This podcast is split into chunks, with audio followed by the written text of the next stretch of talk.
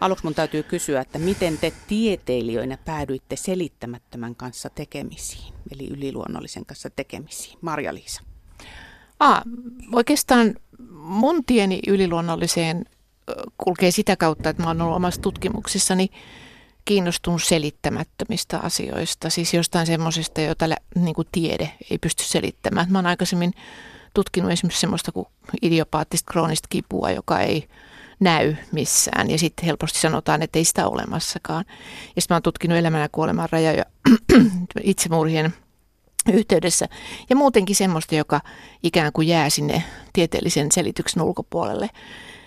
Ja sit, sitten mä olin varsinaisesti tämän tutkimuksen, tämän mieli ja toinen tutkimuksen käynnistävänä tekijänä oli mun kenttätyö, antropologinen kenttätyö Länsi-Afrikassa, missä mä totesin sen, tai jotenkin huomasin sen, miten paljon, miten ei ole olemassa tällaista ikään kuin rajaa läsnäolon ja poissaolon, elämän ja kuoleman välillä ihmisten elämässä. Ja, ja, ja se, se oli niin kuin, siis esimerkiksi siltavat esi todella oli osa sitä arkipäivää. Ja, ja sitten mä rupesin niin kuin, sillä tavalla niin kuin ikään kuin afrikanistin silmiin katsomaan, että että miten meidän tiedettä oikeastaan voidaan miettiä, koska siellä se tehdään tämä rajanteko heti ja se on jotenkin kauhean absoluuttinen. Entä Siena? No kyllähän aihepiiri mua on tietysti aina varmaan kiehtonut erilaisissa fiktiotarinoissa ja muissa. Sitten miten mä päädyin tutkimaan tätä?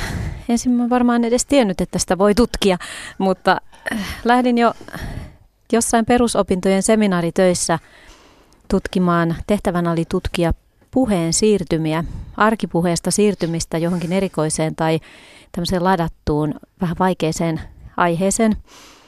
Ja me mun opiskelukaverin kanssa päätettiin tutkia jotain oikein erikoista, että tutkitaanpa, miten yliluonnollisesta kerrotaan. Ja me löydettiin semmoinen kuin Tampereen UFO ry. Mentiin sinne luennolle ja saatiin haastatella ihmisiä.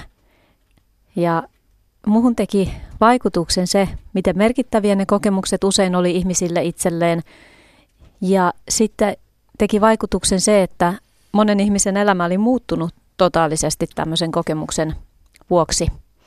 Ja tota, me tunnettiin olomme vähän niin kuin antropologeiksi vieraan heimon parissa, vaikka olimmekin Suomessa ja vaikka kaikki puhuivat suomea, niin sitten osa sanastoa ja niitä teemoja, kun siellä oli abduktioita ja ufoja ja kaikki meni ja tuli, niin musta oli hirveän kiehtovaa ja hauskaa. Ja mä jäin vähän niin kuin koukkuun. Ja totesin, että aihetta on tutkittu niin vähän, että olisi niin kuin aika ottaa vähän selkoa, että mistä tässä on kysymys.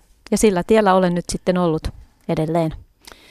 Ää, täytyy yksi asia hoitaa alta pois niin sanotusti, koska mä tiedän, että tällä hetkellä meidän kuuntelijat ja varmaan Sanna ja minäkin tässä nyt mietimme sitä, että miten te noin tieteilijöinä, niin uskotteko te itse yliluonnolliseen? No toi on niin kuin, siis toi on tosi vaikea kysymys, koska esimerkiksi tässä meidän, meidän tutkimuksessa, niin, niin me ei lähdetä siitä, että, että joku uskoo, eikä edes niin kuin mietitä yliluonnollista käsitteenä, vaan me puhutaan kummasta ja siitä mä puhun myöhemmin, vaan että meille nämä kokemukset on ihmisten välittömiä ruumiillisia ja aistimellisia kokemuksia. Siis on sitä, mitä he itse kokevat omassa ruumiissaan ja silloin siinä ei ole kysymys siitä, että uskooko vai ei, koska se kokemus on tosi. Ja silloin se, se, se kysymys ei niin kuin, oikeastaan, mä en voi siis oman tutkimukseni pohjalta siihen vastata. Mutta, ja sitten tässä meidän tutkimuksessa niin me ollaan otettu lähtökohdaksi se, että, että se mikä on näille ihmisille totta, jotka on meille kirjoittaneet, niin meillä ei ole mitään oikeutta tutkijoina niin kuin ar- tehdä arvioita siitä, että onko se todellista vai ei. Ja niinpä me sitten ollaan otettu se todellisena se, mitä he, he itse ovat puhuneet. Ja, ja sillä tavalla, että se... Öö, ja, ja sitten kolmanneksi vielä ehkä se, että, että me ei olla otettu kantaa selittämiseen, koska me ollaan kulttuuritutkijoita meidän tässä Mieli ja toinen hankkeessa, niin me ei, meillä ei ole mitään pätevyyttä selittää jotain maailmasta, kausallista alku, alkuperää tai syytä. Ja niinpä me ollaan otettu kysymys siitä, mikä tämän, mikä tämän kokemuksen merkitys ihmisille on. Mutta mä en nyt ihan ole varma, että vastasitko se mun kysymykseen. mä tiedän. Joo. Niin tutkijana vastasi. niin, tutkittavien puolesta. Tämä oli tutkija, tutkijalta täydellinen vastaus. Eikö se ollutkin kolme kohtaa? Minä voisin sitten vastata henkilökohtaisesti, että äh, mä kyllä uskon, että on olemassa sekä ihmismielessä että luonnossa on olemassa ulottuvuuksia, joita ei vielä ymmärretä joista ei vielä tiedetä. Mutta kuinka yliluonnollisia ne on, tai mitä ne on, mm.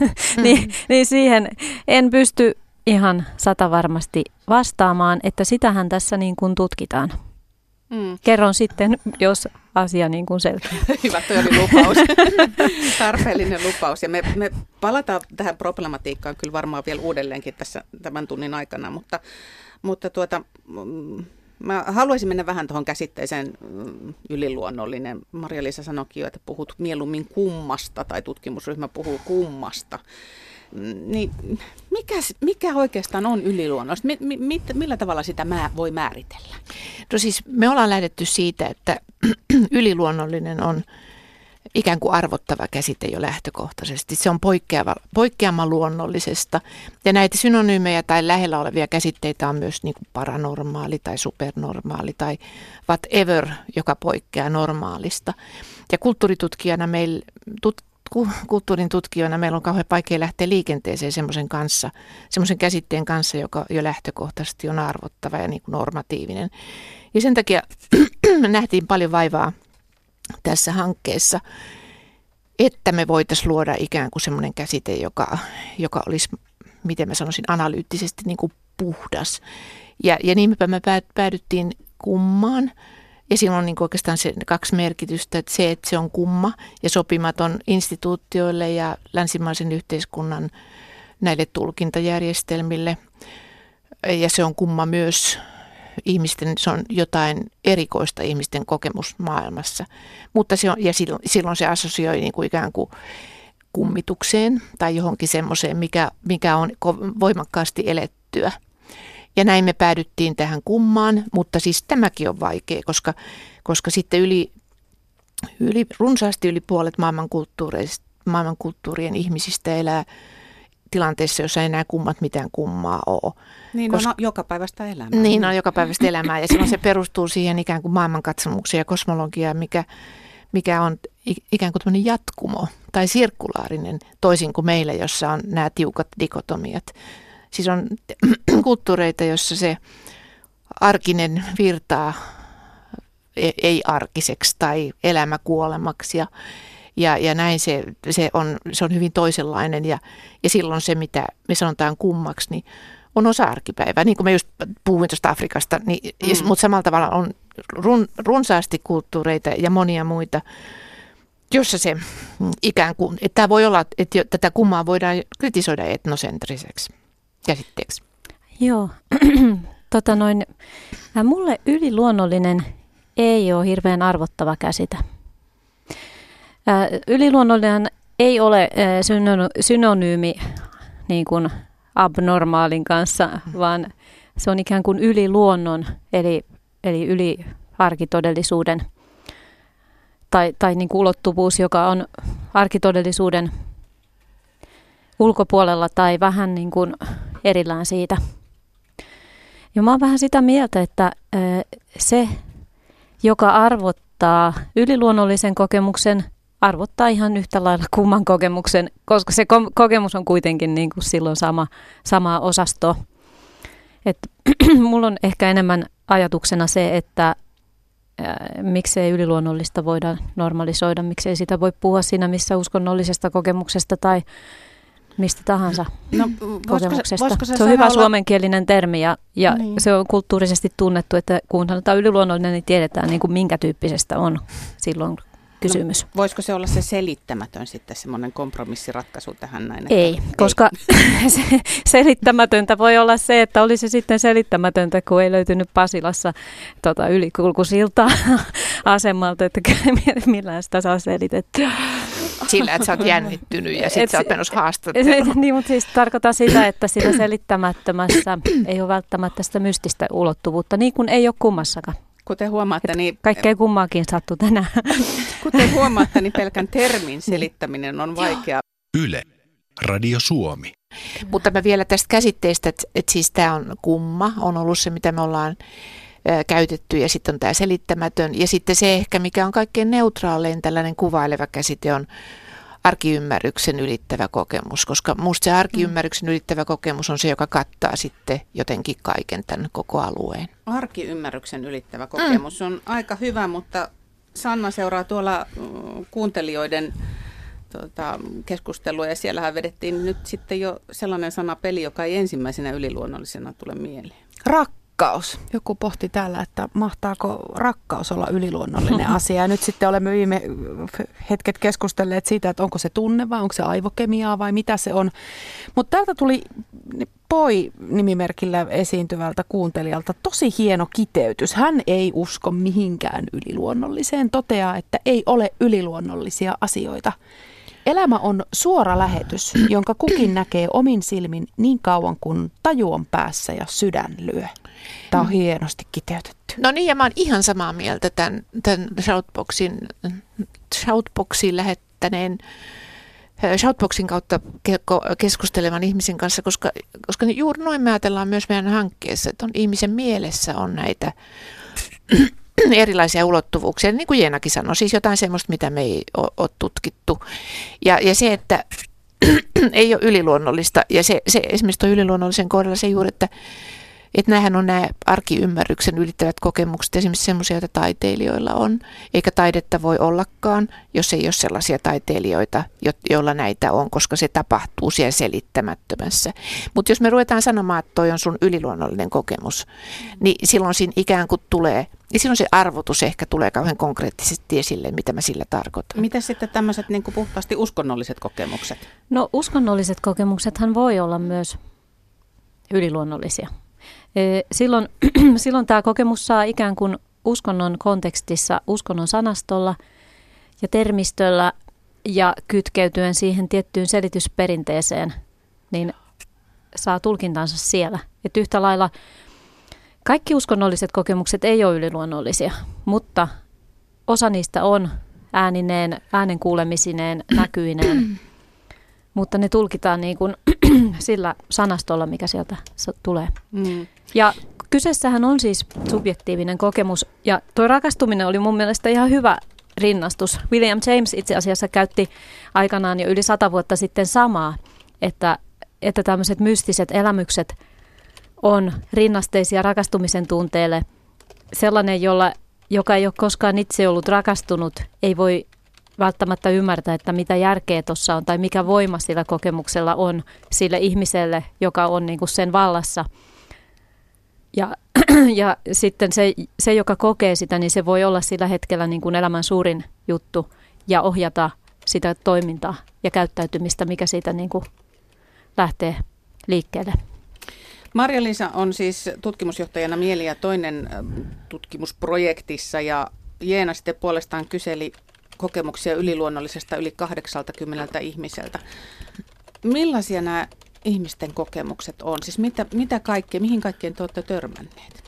No me, siis me, me luokiteltiin nämä kokemukset oikeastaan niin kuin aistimellisten, aisti, aistimusten kautta. Siis sillä tavalla, että ne on, ja näitä luokituksia on erilaisia. Jenalla on erilainen luokitus. Mutta siis sillä tavalla, että nämä on niin kuin näkyjä, eli siis visuaalisia nähtyjä. Ne voi olla kuultuja, kosketuksen kautta koettuja tai hajuja tai, tai sitten semmoista, mikä näille kokemuksilla on aika ominaista, niin tämä multisensoriaalisuus, eli tämä moniaistisuus, että kun näiden kokemusten yhteydessä monet aistit on yhtä aikaa toiminnassa. Tarkoitatko nyt vaikka semmoisia, että tuntee sellaisen kylmän henkeyksen ja kylmät väreet nousee ja kuulee samaan aikaan jotain vai? Niin, siis usein, niin se, että se, koska se kokemus just, mitä Jana puhuu tästä uskonnollisesta kokemuksesta, joka määritellään usein juuri sillä tavalla, että se on sanoin kuvaamaton. että se on jotain, mikä on nyt sitten sanottiin arkielämän ymmärryksen ylittävä tai mit, mit, miten niin, tai miten tahansa, mutta että se on, se on jotain semmoista, joka, joka ylittää sanallisen ilmaisun, ei, voi, ei pysty kertomaan siitä. Ja, ja niin, näinkin on, että nämä, nämä on yli, ikään kuin monella aistilla yliaistisia, mutta ruumiillisia. Ja se tekee juuri semmoisen ikään kuin toivon siitä, että nämä on myös tutkittavissa olevia kokemuksia, koska koska, ja, ja tota, niin, me, nä, me, me, meidän projektissa on tarkasteltu näitä näin, mutta siis tämä projektihan on semmoinen, jossa moni kahdeksan eri tutkijaa on tutkinut hyvin erilaisista näkökulmista. Ja nyt mä puhun semmoisesta, kun mä puhun tästä nyt juuri, niin mä puhun semmoisesta spontaanista kirjaineistosta, mikä me saatiin. Siis saimme yli 250 kirjettä, missä ihmiset kertovat näistä kokemuksista. Nyt mä perustan siis nämä, nämä puheeni tähän mm. kirjaineistoon, enkä esimerkiksi Afrikassa tehtyyn niin, tutkimukseen. Mutta on mahdollista, että meillä oli myös jonkin verran erilaisia niin kuin kokemustyyppejä. Et eikö teillä ollut se niin kuin vastaajien ikäluokka, niin eikö se ollut aika korkea? No meillä oli vastaajien ikäluokka, me ollaan mietitty sitä, että se on kiinnostavasti niin kuin yli 40-vuotiaat. Just, Et meillä oli okay. niin kuin yksi 40-vuotias ja sitten kaikki muut oli vanhempia. Niin, niin että, ja, ja sitten jos on kirjoittanut kirjeitä, niin, niin se voi tietysti vähän niin kuin muokata sitä. Ää, mun oli, eli mähän siis tein sosiaalipsykologian alan väitöskirjan aiheesta. Ja tarkoituksena oli tehdä perusteos siitä, mitä on yliluonnollinen kokemus. Ja se koostuu kahdesta osasta.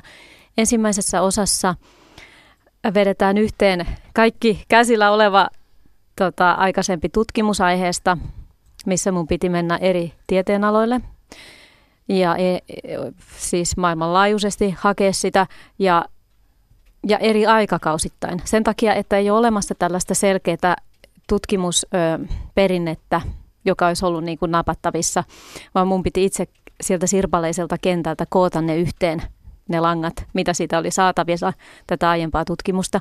Ja sitten toinen osa tutkimusta on niin kuin haastattelu, että mitä on nykypäivän ihmisten yliluonnolliset kokemukset ja ennen kaikkea, miten niiden kerrotaan vaikuttaneen elämään. Ja tässä oli 84 osanottajaa ja ikäryhmät oli 21 vuodesta 88 vuoteen. Ja, ja tota, kirjo oli laaja, eli siis ammatit, oli kansakoulupohjaisesta koulutuksesta tohtorin tutkintoon eri ammattien edustajia, eri elämäntilanteissa olevia ihmisiä. Ja samoin sitten kokemusten kirjo oli laaja. Ja mun mielestä se katsoo aika kivasti tämmöisen klassisen yliluonnollisen kokemuskentän. Eli mä tein neljä eri kokemusluokkaa. Ennekokemukset, ruumista irtautumiset, ufot ja humanoidit – ja henget ja voimat.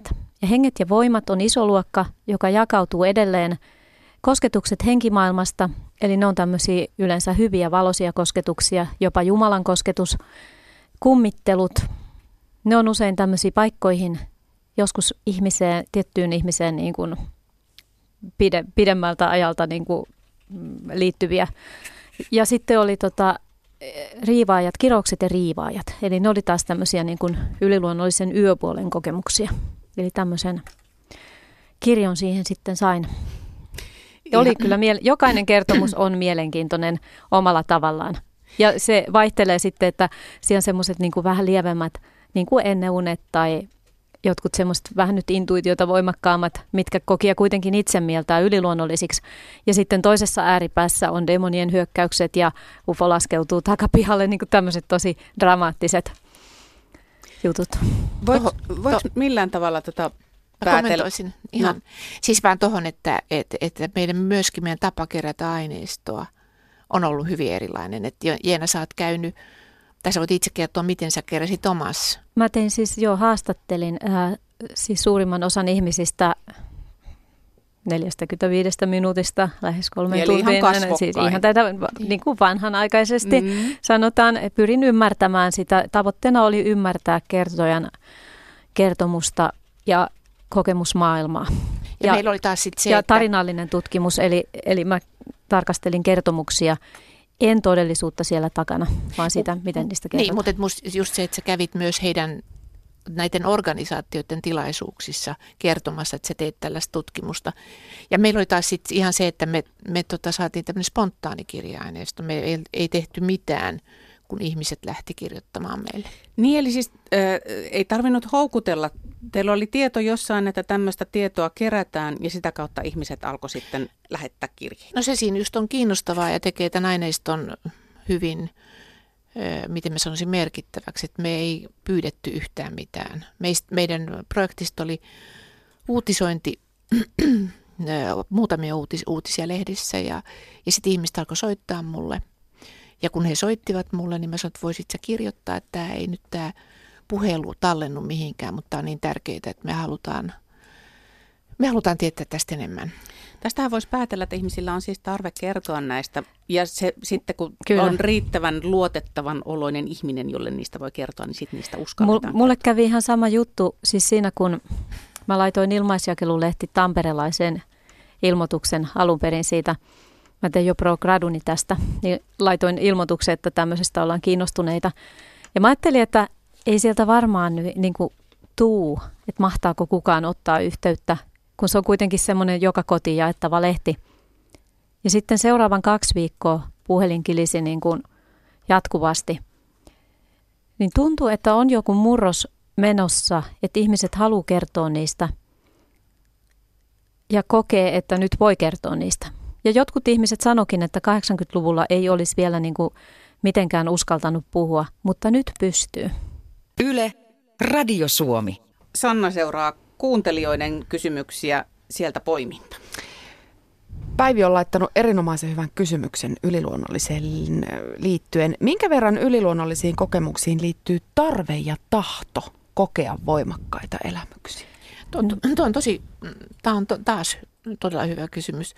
Siis tarve ja tahto ja esimerkiksi näissä esoteerisissa liikkeissä ja, ja okkulteissa tai New Age-tyyppisissä liikkeissä myös se rituaalisen, rituaalinen niin kuin se ryhmän yhteinen harjoittelu tai siis semmoinen, mihin liittyy mahdollisesti jotain psykoaktiivisia aineita, mutta kuitenkin semmoinen, missä voidaan kokea ja manipuloida näitä kokemuksia. Mutta että se, mikä meidän aineistossa, tässä kirja-aineistossa – oli kauhean tärkeää oli se, että nämä kokemukset oli sellaisia, jotka tuli keskelle arkea pyytämättä ja yhtään odottamatta ihan tavalliselle ihmiselle, joka oli ehkä insinööri tai jotain muuta. Ja se teki juuri sen arkielämän, arkiymmärryksen ylittävyyden, tai niin kuin Freudhan puhuu tämmöistä unheimlich, niin kuin tämmöistä uncanny-kokemuksesta. Siis joku kotonen ja ihan tavallinen niin. muuttuu yhtäkkiä Sama elementti oli myös mun aineiston kertomuksissa ja tota, tätä on myös tarkasteltu, että tuleeko näitä kokemuksia,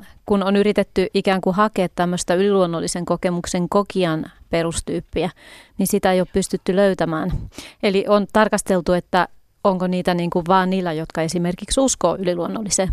Ja ei, vaan mm. se menee sillä että että tota, vaikka uskois kuinka, niin voi olla, että ja tahtois, niin voi olla, ettei ikinä tule sellaista kokemusta.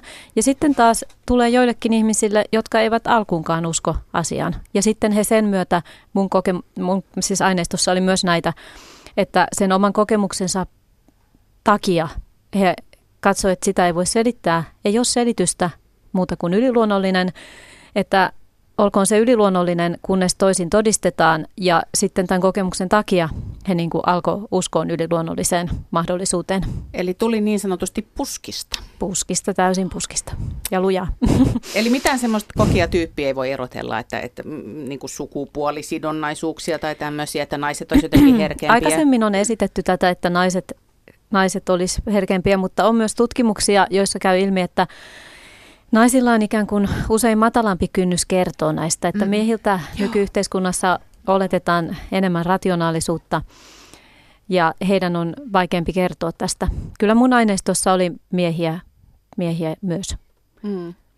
No nämä kokemukset voi tuoda, ne voi olla kauhistuttavia, ne voi olla pelottavia, ne voi tuoda jonkun sellaisen sisäisen rauhan tai onnen. Mitä kaikkia näille ihmisille tapahtui? Minkä, millä tavalla nämä yliluonnolliset kokemukset näihin esimerkiksi Jenna sun no, haastattelemille ihmisille toi? Mit, mit, mitä siinä tapahtui? No mähän keskityin siis nimenomaan siihen, että ähm, miten niiden kerrotaan vaikuttaneen elämään, koska sitä kautta mun mielestä se kokemus ikään kuin ankkuroitu konkreettiseen todellisuuteen, jos ankkuroitu. Ja vaikutuksissa oli erotettavissa, ää, mä tein, laadin niistä viisi erilaista tarinatyyppiä, jotka kuvaa, elä, niin kuin, joiden juoni kuvaa kokemuksen vaikutusta.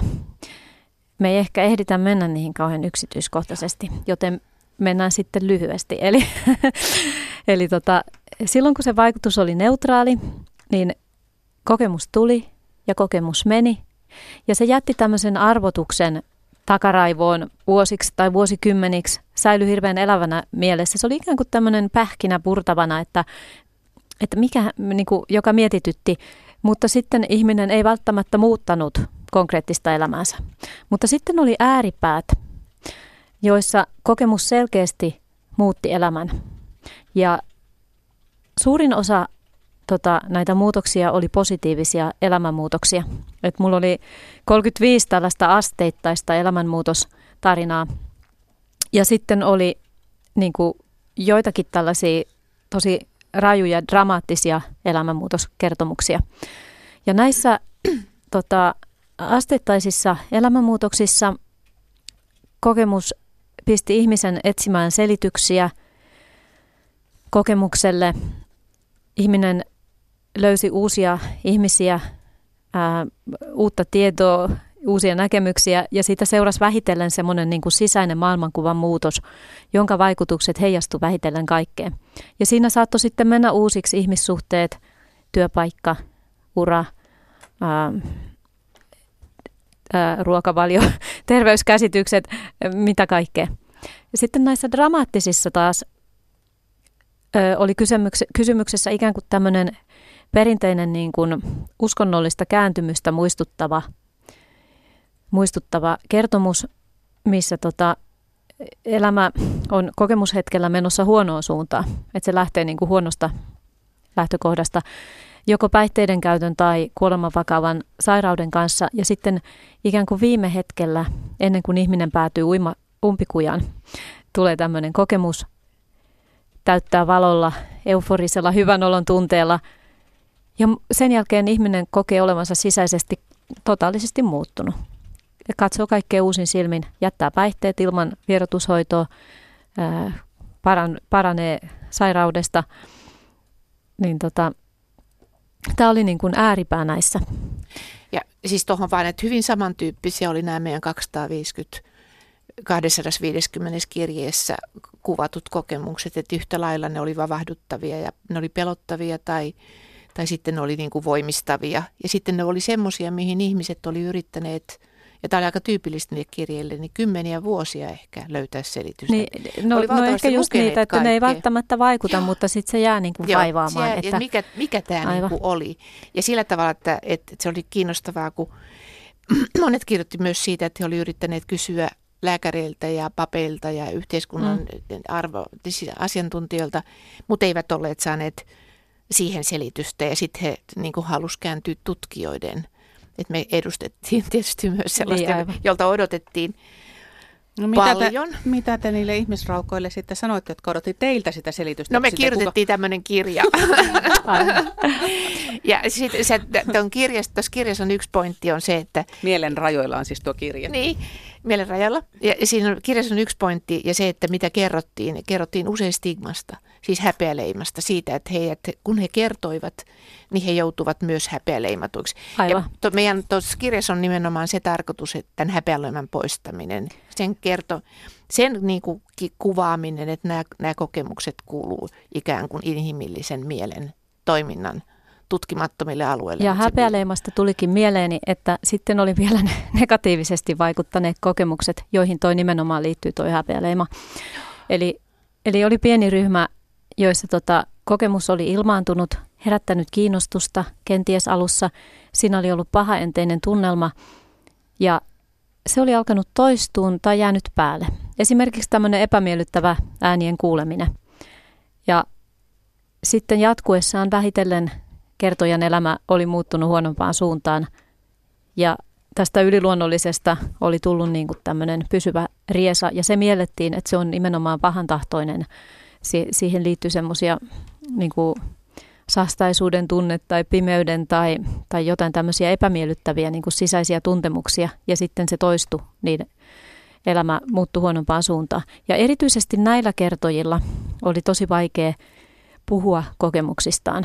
Että jos yliluonnollisesta kertominen on tabu, niin negatiivisesta yliluonnollisesta kertominen on ikään kuin tuplatabu, koska sitä ei yleensä haluta välttämättä ottaa vastaan. No mutta tässähän nyt väistämättä tulee sitten tällaisen normaalin tai tervejärkisen ihmisen mieleen se, että, että missä se raja sitten menee, että voi sanoa, että on yliluonnollinen kokemus tai että oikeasti ihminen pitäisi ohjata hoitoon, että on vaikka skitsofreniasta kyse. No mä lähdin siitä äh, ikään kuin ymmärtämään ja keräämään kertomuksia kertojien omilla ehdoilla.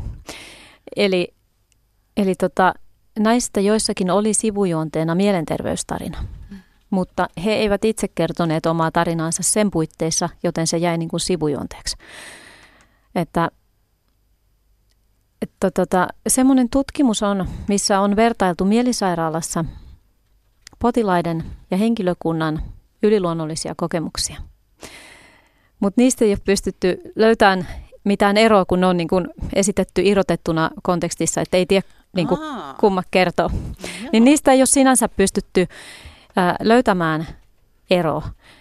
Että eiköhän se ole se kokonaisuus, mikä sitten ratkaisee, että ei pelkästään välttämättä se jos, kertominen. Jos mä saan tuohon lisätä, niin siis tässä meidän kirjassa Mielen rajoilla on yksi luku, jossa meidän psykiatritutkija kir- kirjoittaa juuri siitä, ja tästä liukuvasta rajasta, mikä on sen psykiatrisen kategorisaation, siis että milloin joku kokemus todella on niin kuin mielenterveyden häiriö, ja milloin sitä voidaan pitää normaalina, ja sitä rajankäyntiä ja psykiatrista keskustelua, mikä siinä on.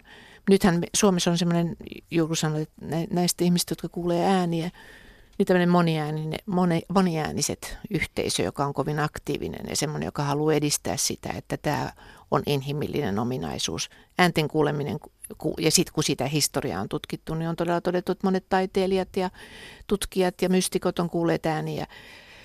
Ja täällä on niin kuin semmoinen oma, näillä on ollut aina, aina tämmöinen historialliset, historiallisissa kausissa olevat omat selityksensä.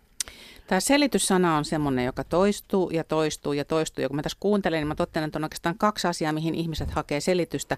Selitystä sille itse kokemukselle ja sitten toisaalta selitystä myös, että mitä, mitä se kokemus mulle niin kuin kertoo, että mitä mun hmm. pitäisi ymmärtää, että onko se opastus tai varoitus tai tukemista vai mitä se on. Ja nyt mulla jää sitten mieleen se, että kuinka oleellista se on, että, että ylipäätään tällaisille kokemuksille keksitään selitys. Kyllä se on tosi tärkeää. Ja siis tota, vaikka se saisi se kokemus tulkinnan, että se on yliluonnollinen, niin se ei välttämättä vielä selitä sitä. Tarkoitan, että yliluonnollinen kenttä selityksineen on melko kirjava. Että siellä on jos jonkinmoista olentoa ja voimaa, niin senkin takia, vaikka olisi ollut ihminen, joka olisi jotain aiheesta niin kuin harrastanut etukäteen, niin sitten kun tuli omalle kohdalle tämmöinen, niin he kertovat siitä, että he lähtivät kuitenkin etsiä lisää selityksiä ja miettiin, että miten niitä voisi integroida oman elämän tarinan osaksi. Mutta että, itse kokemuksella voi myöskin olla siis niin kuin tällainen kokemuksellinen kyllä, arvo. Ja kyllä monet, miksi me haetaan joo, koko ajan sitä selitystä? Kyllä monet, monet koki sen, että kokemus toi jonkinlaisen tietoisuuden avartumisen ja että sillä oli joku, joku tarkoitus ja merkitys. Mutta ei ne, ei ne selitykset synny usein tyhjiössä, vaan niihin tarvitaan myös niin tämmöistä materiaalia, mitä kulttuuri pystyy tarjoamaan, tai toiset näin, ihmiset. Näin sanoi tutkija Jeena Rankken ja viimeisen puheenvuoron saa tutkimusjohtaja Marja-Liisa Honkas. Ei musta tässä on niin kuin kaksi asiaa, että, että selitys viittaa johonkin kausaaliseen, johonkin semmoiseen, mistä tämä kokemus on peräisin, ja onko se peräisin yliluonnollisesta vai, vai luonnollisesta. Ja sitten toinen on tämä selitys, niin kuin merkityksen, että mikä, mitä merkityksiä näillä ihmisillä on. Ja se musta must tuntuu, että tämä selitys on just se, että me eletään tällaisessa modernissa maailmassa, missä luonnontieteellä on valtavan iso mer- merkitys. Ja siinä, että et, et meidän täytyy ollaksemme niin kuin kunnon kansalaisia, niin löytää selitys, koska ei me voida mennä tarjoamaan jotain kokemusta, joka on selittämätön. Ja sen takia se tuntuu niin kuin jotenkin kauhean traagiselta noita kirjeitä lukiessa, että ihmisiltä on mieluummin esimerkiksi niin kuin yhteiskunnan eri instituutioissa kysytty tai tivattu, onko se kokemus totta, kuin että mitä se, se merkitsee. merkitsee.